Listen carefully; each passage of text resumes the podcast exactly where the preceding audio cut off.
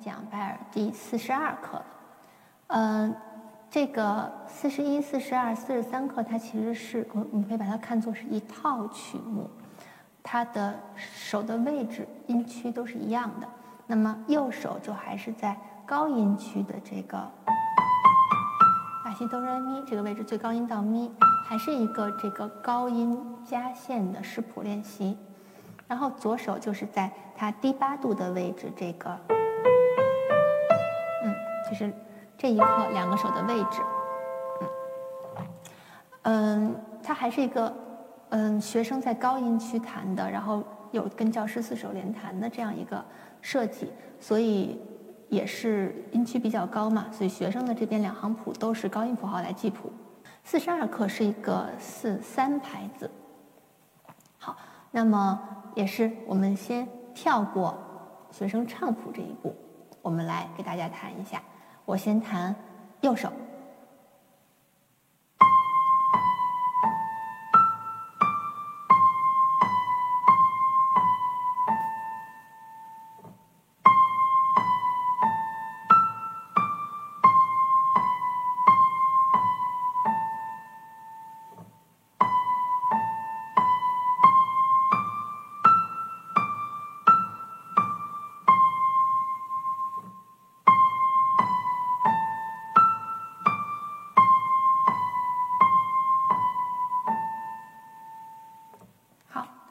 它也是一共有四句，然后每四个小节一句。那么大家会发现，它的第一句、第二句和第四句其实都是一样的，然后只有第三句不一样。所以它，那么它的乐曲结构就应该是 A A B A，就是四个句子。嗯，所以呃弹下来就比较容易嘛，因为出现了三次的这个 A 句。这个是右手，然后。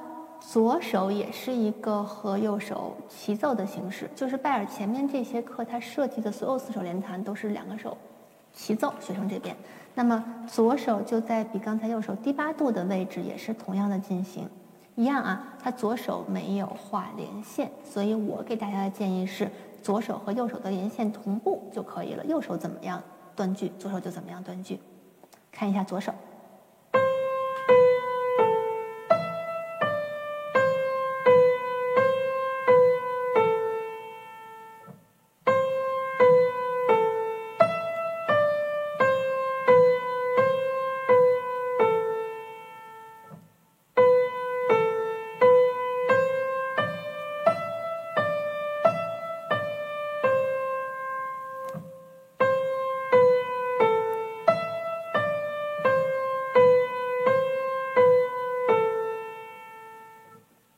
我都没有弹反复啊，那么就是大家别忘了，也是弹这几课的时候，稍微我们往钢琴的右侧坐一点点，然后这样能让我们演奏的时候躯体比较正，不要扭着，有一个比较舒适的姿势来弹琴。好，那么嗯，从这个曲子的音乐线条上来说，虽然它重复比较多，但是它其实是有点那个乐句的语气感的，它有点起伏，哆西的，然后那个咪。都是高点，然后每一句最后有一个收句的感觉。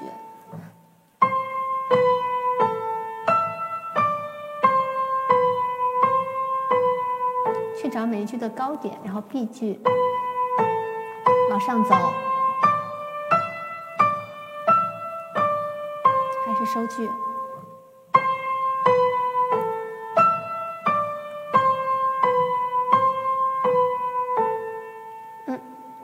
就是四个句子，就是有有叙述感的句子，所以我们注意一下语气，最起码就是可以在句尾音把它都收清，然后随着那个旋律线条的起伏，当句子高点的时候可以有一点渐强，然后往下走的时候可以有点渐弱，那么这个音乐就更优美一点，然后也就更活一点，不是那么的死板。那刚才我弹过，大家发现了，呃，左右手两个手它是齐奏的嘛？所以，我们一起演奏的时候，把指法给它弄清楚就可以了。这这一条，学生这边自己演奏还是比较容易的。我给大家完整的再弹一次。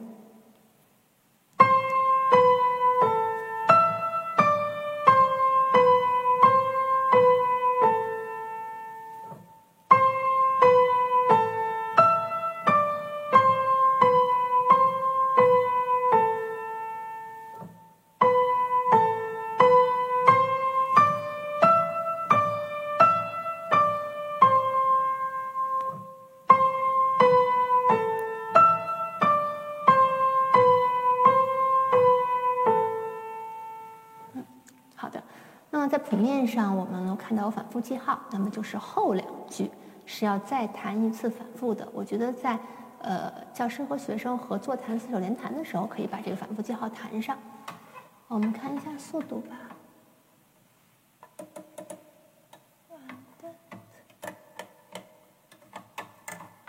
这是 andant，是一个行板，就是一个走路的速度。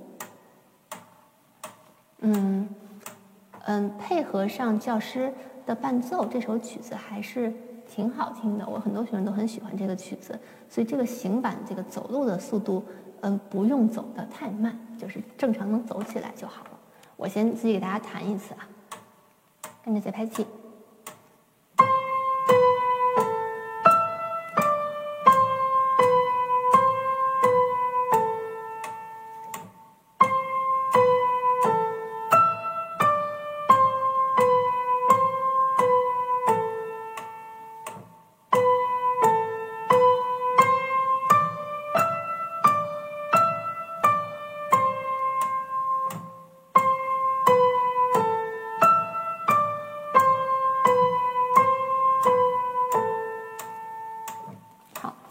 复了，还是这一课主要让大家练习的是高音区的视谱。所以，如果大家能在第一步的时候先给他把谱子顺利的唱下来、认出来、弹下来，然后最终掌握这个曲子还是比较容易的。然后，它一个四手联弹的效果就更具有交响性，然后也更美妙。嗯，这几课我觉得还是趣味性比较强的，是强烈推荐给大家的。好，那么下面我就请我的学生过来。和我一起把这首曲子给大家演奏一下。